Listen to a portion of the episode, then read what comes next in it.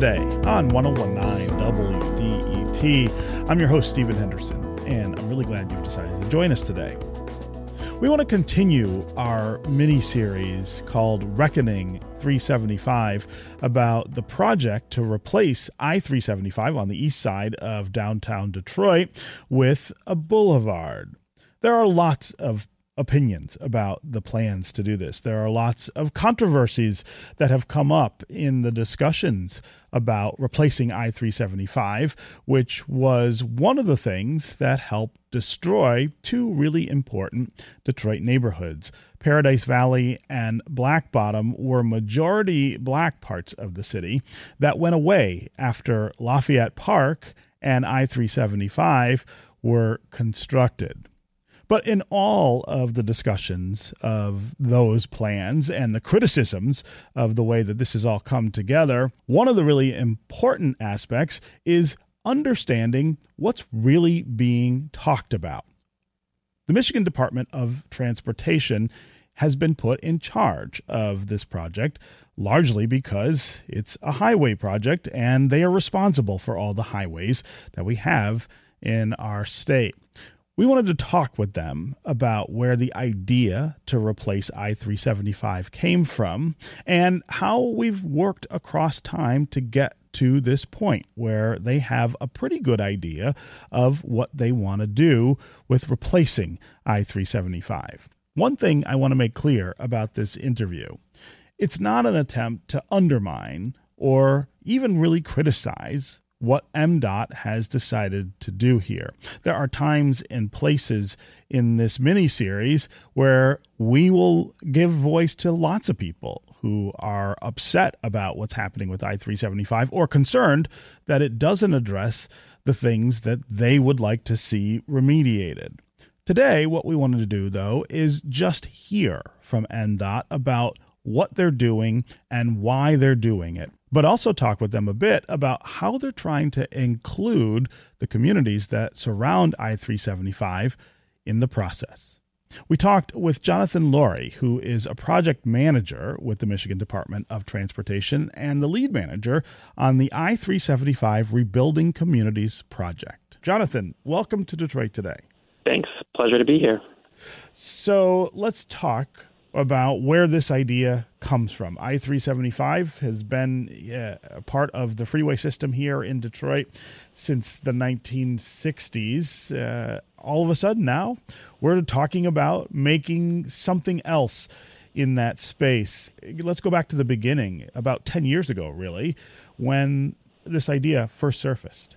Yeah, there's been a lot of work done to to get to where we are today. Um, actually, there was an original study uh, back in 2000 looking at uh, the freeway reconstruction then and how it could potentially tie into the riverfront. At that point in time, it was to support uh, casinos along the riverfront, which uh, did not did not come to fruition. And uh, in 2014, uh, the city of Detroit, the Downtown Development Authority, actually led a planning environmental linkages study uh, in partnership with, with MDOT and the Riverfront Conservancy, uh, taking a, a, deeper dive and, and, looking at the 375 project and, and how it serves uh, uh, the city and how it serves the, the riverfront and the, the, type of connections that um, that makes, and, and, really looking at uh, you know if when we come when we come to reconstruct uh, this infrastructure, um, should it be reconstructed the way it is today? Or should it be a boulevard? What would that boulevard look like? Um, is it a combination of freeway and boulevard? And that study came up with six different alternatives for the boulevard and a couple different alternatives for the interchange. But ultimately, that study did not come to a decision on uh, which one to move forward with. So, the Michigan Department of Transportation uh, started in 2017. We started a, an, environmental assessment to pick up where the planning and environmental linkages study left off and look at those alternatives and work with the community and stakeholders around uh, downtown Detroit to come up with a, an alternative that we could move forward with into design and construction. And so that started in 2017. Uh, we basically went through and using a selection criteria, using our purpose and need for the project, got to a selected alternative that is a boulevard that is aligned with the west side of the existing I 375 freeway. Um, we actually ended up through that process uh, completely reconfiguring the interchange of I 375 with I 75 and the Gratiot connector. Mm-hmm. And we found that that really complemented the change to the boulevard uh, that allowed us to also bring the Gratiot connector, which is another freeway arm that extends to the east up to grade, and make those uh, more uh, more of an urban street and serve the city's growth better.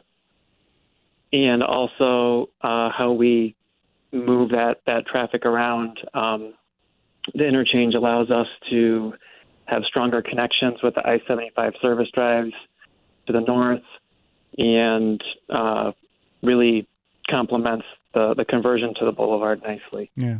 You're listening to Detroit Today on 1019 WDET. I'm your host, Stephen Henderson, and I'm glad you've joined. We're talking right now with Jonathan Loree, who is a project manager for the Michigan Department of Transportation. He is in charge of the I 375 Rebuilding Communities Project. So, in in simpler terms, really, what we're doing is taking a freeway, a highway, and making it back into a street. Uh, first, I want to talk about that street that you hope to create where I 375 is, and then talk about the fact that this is a recreation, really, of a street because uh, before there was I 375, there was a street there. But let's start with uh, with uh, just the idea of this street. Uh, talk about the street you hope to create in place of I three seventy five and why it's the the plan MDOT has settled on. Yeah, really, it's it's a boulevard street that's intended to serve a multimodal purpose. It's a it's a street that the city can grow around. Uh, it's a city that has it's a street that also has a smaller footprint than the freeway, so it has opportunities for uh, property redevelopment or uh, public spaces or land use or placemaking around the street. Um, we really spare no expenses when it comes to the multimodal options in the corridor. So we have wide sidewalks on the on the west side uh, along the Central Business District, about 20 feet wide we have a two way cycle track and 10 foot sidewalks on the east side, um, providing a strong northwest or north south cycle track um, connection to the riverfront, and that also ties up into the Brush Park area. And then we have also some stronger connections east west along Montcalm Street.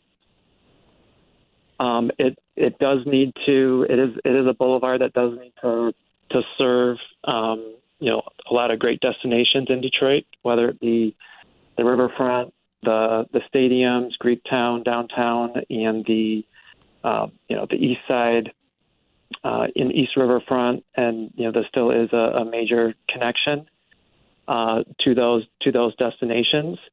So we've really been you know working hard to look at ways to make sure that we balance the needs of all users within that corridor uh, and really do it in an, in an equitable way. So let's talk about what was there before, which was kind of the backbone of two neighborhoods that also used to exist in that area, Paradise Valley and and Black Bottom. How similar to what used to be there is what I three seventy five is imagining now? Our goal is to really honor history of those neighborhoods within the project and within the corridor. You know, the Hastings Street that was there before was a different time for the city. It certainly is not a street that can be recreated today, but we want to make sure that we honor what that street was in the past. We're looking at opportunities for how the spaces can be used. To honor that, we have, we're looking at public art opportunities, opportunities for historic markers or historic programs within the area, and we also even identified in our environmental process how the value of the land can help support housing and businesses in that area as well. We wanted to honor that path, but it really has to be a road that serves not only provides some restorative justice for the community that was there, but serves the new community that surrounds it. You're listening to Detroit Today on 1019 WDET. I'm your host, Stephen Henderson, and I'm glad you've joined. We're talking right now with Jonathan Loree, who is a project manager for the Michigan Department of Transportation. He is in charge of the I 375 Rebuilding Communities Project. I want to have you talk just a little more about why recreating Hastings Street or something like Hastings Street isn't possible. You say that, that that's not a possibility here. Can you explain why that's true? Different times, if you look at a lot of how people move around the city, it's changed. The freeway system has the original street grid that was there, really with the urban renewal that occurred in Lafayette Park. You know, all these these streets that went right into the central business district all extended, you know, out miles to the east, and now there's just not that same connectivity around we, we still have to provide connectivity through this corridor for vehicular traffic, but we want to serve serve all users. Mm-hmm. Um, when when you think about, I guess from from from blank state slate status, right? That just the very idea of okay, we've got this highway, uh, this highway extension, really that comes into the city the way it does and we want to create something new, I guess what would be the restraints that would prevent you from rethinking it in a, a really grand scale? In other words, why wouldn't the project have imagined that all of what happened could be rethought? we have to look at everything in its total context, and that we do have to serve our motoring public customers that are coming you know, in and out of downtown and, and traveling around the city. We have to make sure that it's a safe boulevard, that we're not creating unsafe scenarios with impatient drivers or intersections that people are having trouble traversing. And we need to make sure that we are not backing up traffic onto the freeways uh, with our interchange. And then we are using federal transportation dollars to build the project. And we have to make sure that we accommodate a certain level of service with our traffic to be using the, the federal dollars. Mm-hmm. Uh, I want to I want to talk about those federal dollars and the restraints that they put on the project. Uh, MDOT is is the vehicle for spending federal highway money all over, of course, the state of Michigan, and because this is uh, a road that was built with federal funds, uh, MDOT is is is captaining this this idea. Um, but but what things does the federal government's involvement prevent us from thinking about or doing in the replacement of I three seventy five? In general, we have to follow all of the federal rules and regulations. So again, we have to meet a certain level of service on the traffic in terms of how we design the road. And and we know we've heard we've heard some concerns on the on the width of the boulevard, and that is something that we are digging into. We're we're at a 30% design right now, and so we are you know able to further refine some of that, and we're actually going to get some some newer traffic data to be able to look at the volumes and the and the traffic that's there and, and understand uh, the post-pandemic environment and how that may factor into some of the intersections. So we're looking at that and then we also have the the land is purchased with with federal and state transportation funds. Uh, the the excess property that will be excess um, then has to follow certain disposition processes relative to uh, the federal and state requirements. So those are things that, that we have to work through um, as we as we look at uh, you know what that land use can be, that land use planning, as well as what community enhancements can come out of that.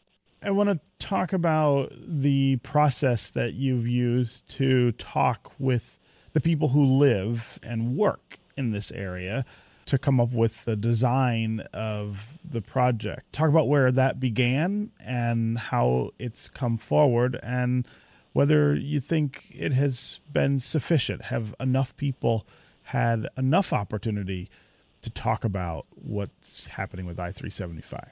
Starting with the PEL, uh, I mean we've had uh, we've always used a local advisory committee, so we've had that that type of structure starting in 2014, and then we had one for the environmental assessment, and we have a new one that we have now that we've started design this year. Uh, some of those people are consistent, and then some people are are newer to to that group. Um, and so that includes residential and stakeholders uh, around the project. And uh, right now we meet with them on a more or less uh, monthly cadence uh, to, to get feedback on where we are and where we're going. We've held a large number of public meetings. Uh, we've held two, two this year uh, for those opportunities to provide feedback. And then afterwards, we put everything uh, online so that we can further, you know, get additional feedback from those that were not able to attend. We typically uh, we've been post sending out postcards for those meetings. Um, so uh, we we we've done a lot, um, but I I think uh, you know we still have a lot of work to do. Um, there's a lot of complex issues to work through, um, on even more than just the the road design itself, but as we talk about you know the the land use planning. So our our next step is we'll be kicking off a a framework study uh, in partnership with the city of Detroit, uh, really looking at the surrounding areas and and some of those needs, community needs, and uh, some of the, the restorative justice components also that can also work in, into the project. Um, and so you know, that's going to be a, a heavy focus over the next 12 to 18 months. And I think in that process, we realize that we are going to have to, to be out more in the community. Um, we have done before uh, during the environmental phase. We did some living room meetings, and we would uh, have meetings at uh, uh, some of the co-ops, like their lobby areas. I think that's uh, a strategy that we're looking at dusting off again now, having more listening sessions in the neighborhoods and, and meeting people where they are um, as we work through these really complex uh, complex planning efforts. When we come back, we'll continue this conversation with Jonathan Loree, project manager for the Michigan Department of Transportation, about the I 375 Rebuilding Communities Project.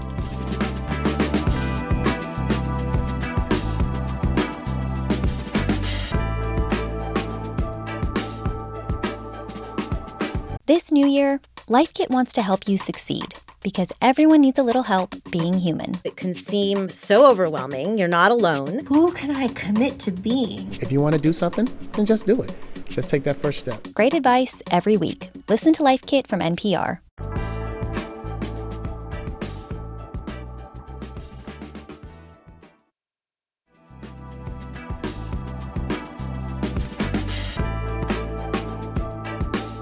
This is Detroit Today on 1019 WDET. I'm Stephen Henderson, and I'm really glad you've decided to join us. We're talking with Jonathan Loree, project manager for the Michigan Department of Transportation and the lead manager on the I 375 Rebuilding Communities project. When you talk about restorative justice, which you've referred to a couple of times in this uh, conversation, what kinds of things are you imagining will happen or are possible? In this project? MDOT's highlighted a, a couple of, of potential pieces, really looking at there's about 30 acres of excess property. So it's how you know that can be used to provide enhancements to the community. So MDOT has committed to using the value of that excess property for community enhancements and looking a little bit beyond just transportation enhancements. It can also what we've targeted is honoring that the history of Black Bottom and Paradise Valley, but also looking at how there could be uh, housing support or uh, minority-owned business incubation support and pieces like that. And um, one of it's it's something that is not you know MDOT's wheelhouse or, or specialty. So really, we look to partner heavily with the city of Detroit as well as um, nonprofit and philanthropics to see what kind of opportunities are out there and, and partnering opportunities to help drive that forward and, and make that as successful as possible. How will the process of doing that unfold? And and I guess what I'm asking there is how much the community that exists now near I-375 and the communities that were destroyed, not just by I 375, but, but certainly as part of the construction of the highway and the neighborhood next to it. Uh, how are you going about including those voices in the planning and the decision making? Yeah, that that is a big challenge, and that yeah, that community is is no longer adjacent to the project. Um, we do have different community groups that um, are part of our advisory committee that can help facilitate some of those conversations. We've heard a lot of voices from people that do have that history, whether it be themselves or or a family member.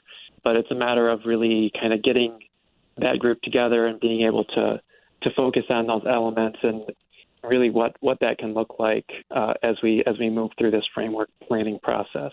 We still have time, so our our you know we we anticipate a shovel in the ground for the boulevard work in 2025, uh, but not wrapping up construction until 2028. And you know there's a lot of you know this project has really started out as as an infrastructure project in addressing the freeway, um, but we we realize that with with the history here that there's definitely more to it, and so you know we're working closely uh, with the city and, and other partners to, to make sure that we can uh, you know address that the way that we that we need to, um, and we will have a lot of work on that in the next couple of years as we continue to progress through the project design. Mm. Uh, I, I want to go back, uh, Jonathan, and have you talk more explicitly about the federal funds that are involved here, the federal grant. Um, if MDOT uh, did not replace I 375 with a boulevard and with a six lane boulevard, would it threaten that grant money? In other words, is the grant tied to the idea that we create a, a road that essentially has similar traffic capabilities or or potential to the highway itself. It does put that at at risk. So you know we've gone through uh, an environmental process and determined um, you know the what the project itself is. Uh, I, I, I do want to say though you know we, we are at, at 30% design and so we we do have flexibility in looking at the number of lanes and the traffic and how it uses it. We've done a lot of work on that and, and understand, you know, we've really focused on trying to, to minimize the, the width of that infrastructure. Uh, but we still need to to serve the vehicular traffic that's moving around the city. It certainly doesn't mean that the, all those lanes need to stay there forever in perpetuity as the city grows as you know maybe there's more transit options or people start traveling in different ways you know a lane could be repurposed if that was the case. But what we're seeing right now with the traffic is that we need those lanes. Jonathan is there anything else you'd like to add about the project? I just don't know if I explained well. Coming out of the environmental assessment, we have the finding a no significant impact, and within that, really talks about some of that, you know, equ- the equitable approach that we have in terms of um, how we develop the land use framework planning and uh, community enhancements. And then, really, just some of the benefits of the boulevard. The freeway out there today is 1960, it's nearly 60 years old, and it really needs to be reconstructed. Right now, we're out there working on the Larned Bridge and Madison Bridge and just spending a lot of maintenance money just to keep those open. And then how the project as the boulevard design is a is a much safer layout. We address you know some the dangerous curves, the I-75 curves in the interchange, the the boulevard curve as I-375 dumps into West Jefferson. That curve on the freeway is very dangerous. And then long term, the project is much more sustainable. It has reduced infrastructure. So we eliminate 15 bridges and three pump stations with the project and we're able to also have a really big impact on stormwater resiliency for the area. That was a big one, and then yeah. Okay, okay, okay. Uh, Jonathan Loree, project manager with the Michigan Department of Transportation. It was really great to have you here to answer these questions about the I 375 project. Thanks so much for joining us on Detroit Today. Thanks for having me. Okay, I want to welcome John Gallagher, a former columnist with the Detroit Free Press, to the studio.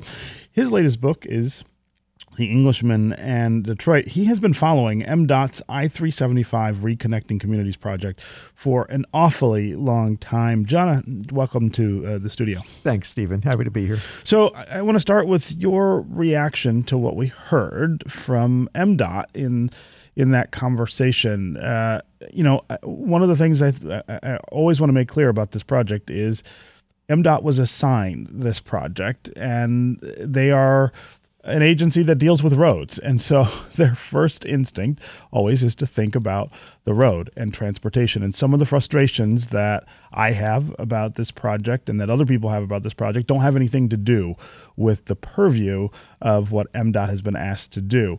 But I do want to get what, your reaction to what they're saying about what they want to do and the process they followed for getting to this point. Yeah, well, I, I agree with you, Stephen, that, uh, you know, first, John Loree and his colleagues at MDOT, they're all uh, dedicated professional public workers, and they're, you know, they, they, I don't question their integrity or their motivation to do the best for the public. It's just that I think as they balance all these many interests that, that John talked about, I believe they lean too heavily toward, as you said, roads and, and traffic efficiency, and not enough to creating the kind of walkable urban neighborhoods that we've done in some places in the city now, downtown, midtown, Corktown, and so on, filled with housing and shops and restaurants. And we could have that, I think, on this Lower East Side, as we used to have with Black Bottom and Paradise Valley years ago.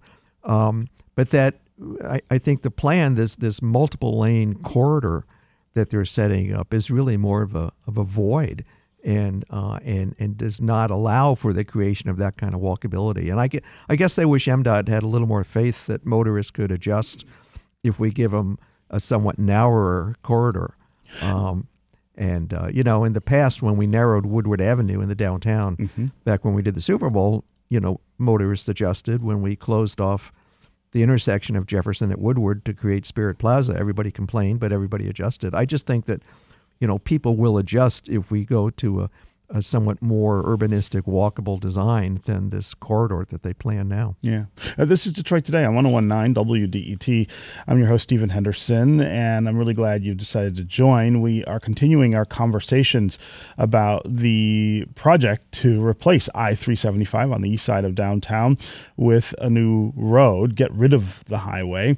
Uh, that has inspired some real important thinking and conversation about the neighborhoods that went away when I 375 and Lafayette Park, right next to it, were built. Black Bottom and Paradise Valley, uh, these two majority black neighborhoods in the city that went away because of the things that uh, people decided to build instead.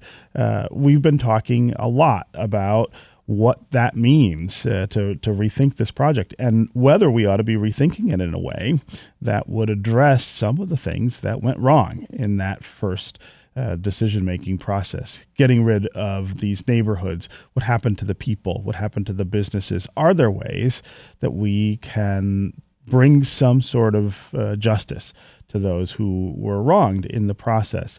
We would love to hear from you on the phones and on social as well. Give us a call and let us know what you make of uh, the Michigan Department of Transportation's plans for I 375. We just heard from John Loree, a project manager at the MDOT, about how they're rethinking this, what they want to build in the place of I 375, and the process that they went through to get there.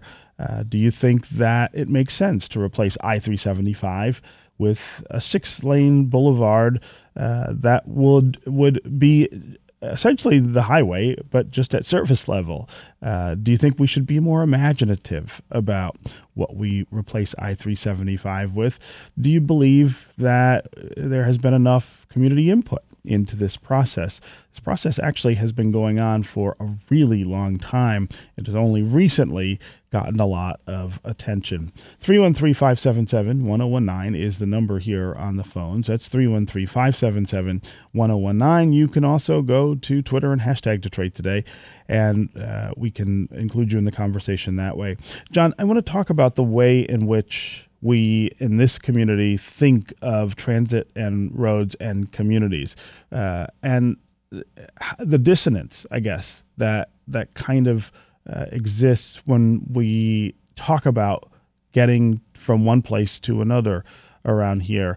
Uh, Jonathan Loree talked a lot about the need to make sure that uh, people can get to uh, the places that they need to get to on I 375 on this new road. Uh, he, he, didn't talk much about the idea of uh, walkable communities, the idea of uh, of changing the way that we think about transit to reflect the way that people live right now. I, I, get the sense that that's not just a problem when we think about things like I 375. It's a dissonance that infects almost every conversation we have about how we get around here in Southeast Michigan. Yeah, yeah, I agree. And you, you know, if you think about all the other efforts the city is going through to reimagine, to recreate a better Detroit, it's all about you know, um, you know, we call them 20 minute neighborhoods or, you know, pink zoning or whatever, where we have these very walkable, dense uh, neighborhoods, lots of housing, lots of cultural amenities, um, lots of shops and restaurants. And we're seeing those in a lot of different places. Uh, you know, the Livernois uh, Avenue, Avenue of Fashion area, West Village, um, you know, as I said, Corktown and that area. And, and it, it's, a, it's a totally different conversation than, than you have when you try to recreate um, this highway, which of course it's three lanes in each direction, but plus the turning lanes and the median and so on. So it's actually really wide. And it's to me, as I said, it's almost like a, a void on the east side. Now maybe since they have uh, 30 more acres uh, will become available, you'll build some stuff in there. And that'll be helpful. Obviously, John mentioned we ought to have more support for black entrepreneurs. I mean, we should be doing that anyway, right? Mm-hmm. Um, but again, you know, when, when they went out and they had these public meetings and they surveyed people, the number one response was, you, "You're talking about too many lanes. Can't we narrow the number of lanes?" So, again, the emphasis on moving traffic, I think, is is the wrong one for where we want the city to be right now. Yeah. Okay, we're going to take a quick break, and when we come back, we'll continue this conversation with John Gallagher, a former columnist with the Detroit Free Press who's been following this I 375 project for an awfully long time. We will get going with you, the listeners, on the phones and on social. Frank in South Lyon, Nat in Detroit, Mike in Detroit. We will start with you if you want to join them. 313 577 1019 is the number here on the phones. That's 313 577 1019. You can also go to Twitter and hashtag Detroit Today, and we can include you that way. We'll be right back with more Detroit Today.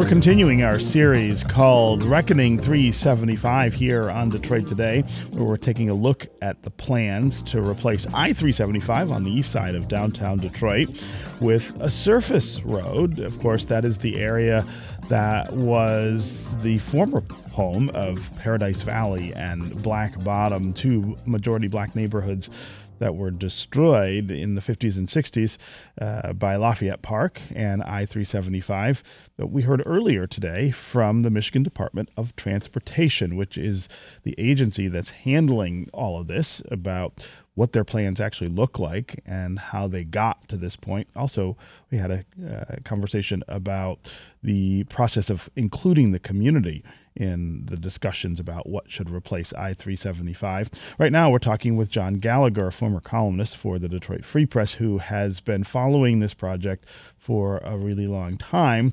Uh, we would love to hear from you as well about what you make of.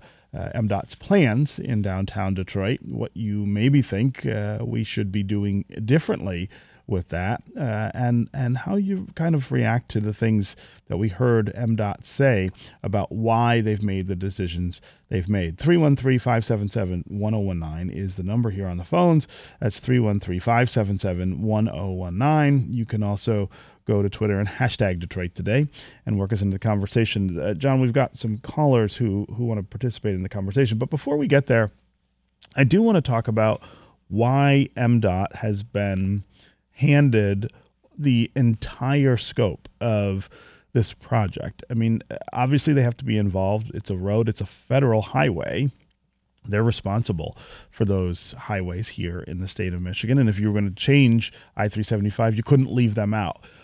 But it seems that some of the questions that we're confronting here and some of the issues that we're confronting here go beyond the scope of what uh, an MDOT would reasonably be expected to consider. So, can we talk just a little about why there isn't another, I guess, agency or official who is leading this from the state level or the city level to really think about it in the context of these communities, the communities that were destroyed by I 375 in Lafayette Park, and the communities that exist now who will have to live with whatever they decide to replace the highway with? Well, that, that's a really great question, Stephen. And, you know, American government in general has been criticized for operating in silos where we have, you know, the federal law enforcement versus local, um, you know, CIA versus NSA. I mean, all these rivalries and so on, and everybody's got their own uh, their own budgets, their, you know, their own needs to attract funding, and so on. And um, uh, you know, you have a state agency like MDOT you have DDOT, the Detroit City Department, and to what extent do they cooperate? Uh, I, I don't know. Um, but you're right. You're absolutely right. We need a larger vision, a more holistic vision um, when we plan a project like this, because we're going to be stuck with whatever they do for a very long time, just like we've had 375 now for 60 or 70 years. We're going to be stuck with this new thing for a long time. Yeah. Yeah. Uh, again, 313 577 1019 is the number here on the phones. Let's start today with Nat in Detroit. Nat, welcome to the show. Hey, Stephen. Uh, thank you so much. I just wanted to sort of weigh in on this as somebody who's a city planner, not a road engineer. But um, there's, there's a big distinction there, which a lot of people are unfamiliar with. Mm-hmm. But basically, MDOT's preoccupation here is that if they narrow the road, which is what all of the public comments requested. They said we want a narrower street that has safe options for non-motorized transportation. And MDOT's contention is that if they narrow the road, they will reduce what they call the level of service, which mm-hmm. is basically a sort of obtusely modeled traffic flow. Um, there are no projections in MDOT within MDOT that are that design projects like this without modeling for increased population, increased vehicle miles traveled, which is the metric of how much people drive, and increased vehicular hours traveled. And one of my objections to that is that this agency is talking about how much they value transportation decarbonization and they want to see a zero carbon future, but they are basically saying we are going to continue to drive and we're going to continue to drive more. And one of the most insane things, this is the last thing I'll say, that John Loree said is that he was like, well, if we if we narrow the this is not in this conversation as the previous one, he was like, well, if if we narrow the roadway from six to four lanes, we might be taking away people's right to drive. And I was like, this just this is just an insane amount of money, and we should absolutely be talking about why they they think there's only one way to look at this, which involves high speed thoroughfares. Mm. All the all the comments in the public comment were like, 35 miles an hour is way too fast. With the growing size and weight of vehicles, including but not limited to electric vehicles, that will have a demonstrable uh, increase in, in, in, roadway fatalities, both for, for drivers and for pedestrians and cyclists, mm. in hmm. which a category in which Detroit already leads the nation, frankly. Yeah. yeah. So, uh, Nat, I, I really appreciate the call and your insight and the fact that uh, you bring some expertise to the conversation uh, as a city planner. Uh, again, John, this this idea that a road is the is the right way to go and a high capacity road is the thing that a lot of folks are are really focused on. And look, there's a there's a balance. I mean, um, people have become accustomed to the idea that I three seventy five is there. I mean, there's only three exits actually off of that freeway: uh, Lafayette, Larned, and and Jefferson. But if you took it away, people would have to find other ways, I guess, to get to those to those places. Uh, you know, I think Nat's point is that uh, that not only that the community has asked for something different, but the way in which we use transit, the way in which we travel has changed or is changing in a way that maybe is just not reflected here. Right. Well, as you and Nat both said, uh, you know, people will adjust, and MDOT doesn't allow for that. So, just to just a brief story, at the beginning of the pandemic, my wife and I who were a two car family, gave up one of our cars. We donated it actually to WDET. Always a good thing to do. Always appreciate that. and uh, and you know, and and we adjust. So we're a one car family. We we have to do a little more planning in advance for our schedules, and occasionally I'll ride a bike or take a bus somewhere. She'll drop me off somewhere while she uses the car. But you know, we get along fine. Uh, and I think that if we narrowed the planned 375 replacement, I think people would adjust over time and it would work out. And I think you'd have a better, better urban environment on that Lower East Side. Yeah, yeah. Um, again, 313 577 1019 is the number here on the phones. Let's go next to Mike in Detroit. Mike, welcome to the show. Good morning. Hi. Can you hear me okay? I sure can. I, I my original question was actually going to be what's the definition of a boulevard? Is it going to be a boulevard like Chicago Boulevard, or is it going to be more like a street like Gratiot or, or Grand River, which are essentially highways? Uh, but I had another question too, which is MDOT informs us of information, but then they don't stick around to engage in the conversation around that feedback. So, how do we have productive conversation with MDOT about this project? Yeah, great questions, Mike. Uh, let's start, John, with this uh, the community input process, which I asked John Loree about. He explained what they did. I did ask him why they didn't front that. Uh, and when I'm looking around the country at other projects like this, where they're talking about restoring a community that was taken out by a highway, the conversation begins with those communities and what happened and with the people who are still there about what they would like. That's not how we did it here. Uh, he says that they are only about a third of the way through the process, 30%, and that's uh, the time to include people. But I think Mike's frustration is something that I hear quite a bit from people about the, the, the process uh, of getting the community's take on this and, and accounting for them. Uh, what what is MDOT doing? What and, and what would a, uh, a project like this, I guess, call on them to do? There aren't a whole lot of projects like this uh, going on around the state. Yeah, you know, I th- there's a phrase "democracy deficit" that's been used about these major projects, where you don't include enough disparate opinions at the front end, um, and usually because it's so hard to make big projects happen. They take so long. They cost so much money that you try to just keep it moving forward. And but that means that the dissenting opinions don't become part of the process, and the mistakes only come up later when you're too far along in the process. So I think in this case, MDOT does have public hearings, but to me, I've always felt these public hearings with any kind of regulatory uh, process are more window dressing than anything else. I mean, the MDOT does listen to the people, but it doesn't seem to change very much. Uh, it, it, you know, they still plan this, you know, three lanes in each direction plus all the, you know, turning lanes and so on, and the and the public reaction, which is mostly to narrow the project, narrow the number of lanes, that doesn't seem to, you know, have much of an impact. Yeah. Yeah. Again, 313 577 1019 is the number here on the phones. Let's go to Frank in South Lyon. Frank, what's on your mind?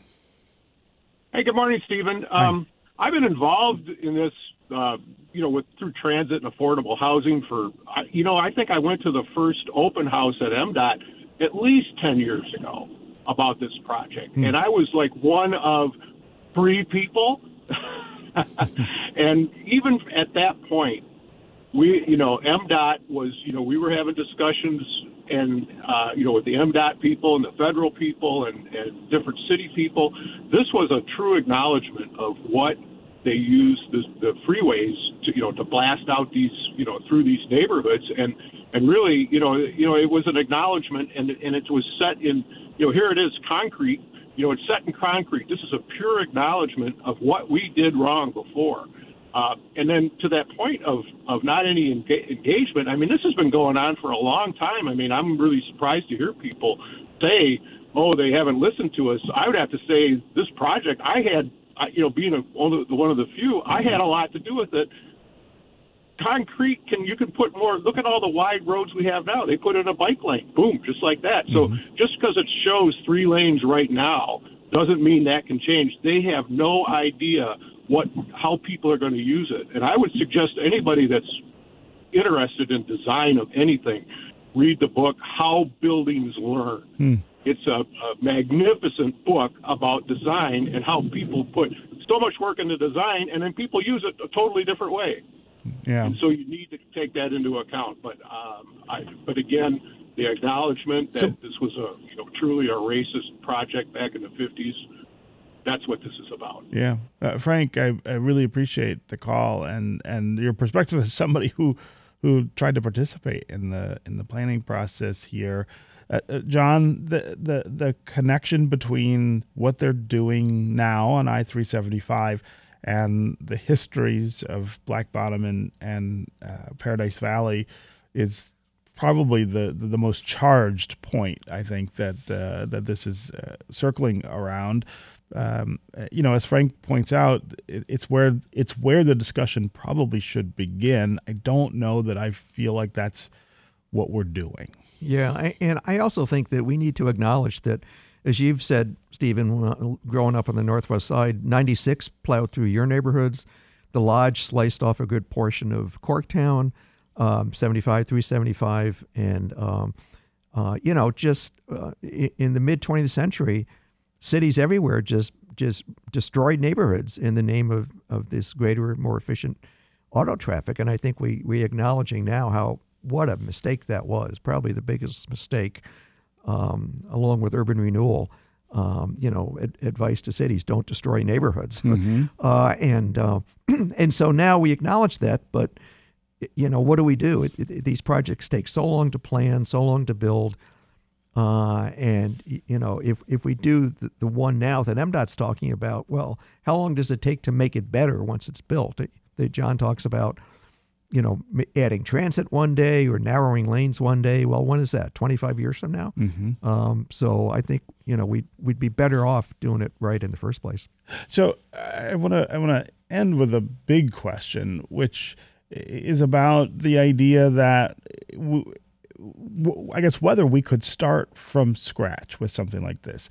One of the points that John Loree made was that so much of what was decided when they built I three seventy five is is kind of fait accompli. You can't uh, essentially, you know, re- remake things that were destroyed. And I guess I'm not sure I should just accept that as as the truth or or the inevitable truth. Uh, Could we go back and regrid essentially this area in a way that would look and feel like the neighborhoods that were there before? I think there are a lot of people who are at least interested in that idea. Uh, MDOT seems to be just rejecting it out of hand. I wonder what what's possible if if we were to think of it in those terms. Well, I think, uh, as we've said, we would need some uh, super agency or group of agencies that had equal footing in this discussion. Um, It'd have to be more than MDOT. it would have to be more than MDOT. That's that's what you'd have to have, right? Yeah. Um, you know, he also said that they're only about 30% through this planning phase. I guess the other question is is is it too late? Is it too late to turn it back or to add voices in a way that changes what they're planning to do? Well, I, I, when he says thirty percent, I think that understates uh, how far along they are. I think that there any changes at this point might be sort of uh, on the fringes. I, I think they still plan for the three major lanes in each direction, plus the turning lanes and all the rest of it. So, um, you know, I think it's pretty far along. Now, if enough people complain, uh, if there's enough public discussion, the project isn't built yet. Uh, you know, anything's possible. Um, but I think that um, I, I- really think it, it, we have to reform how we do these projects in the first place, so that uh, we don't keep making the same mistakes over and over. Okay, John Gallagher, former columnist for the Detroit Free Press. Uh, great to have you here always uh, to talk about things here on Detroit Today, and great to have you here to talk about the I 375 project. Well, thank you, Stephen. My pleasure. Detroit Today is produced by Sam Corey and Nick Austin. Our technical director and engineer is Matthew Trevethan. Our assistant producer is Maddie Boyer. Our music is by Sam Beaubien and Will Sessions, and podcast editing is by David Lyons. Our program director is Adam Fox. Detroit Today is a production of WDET in Detroit, and you can support the show by leaving a rating or a comment. Thanks for listening.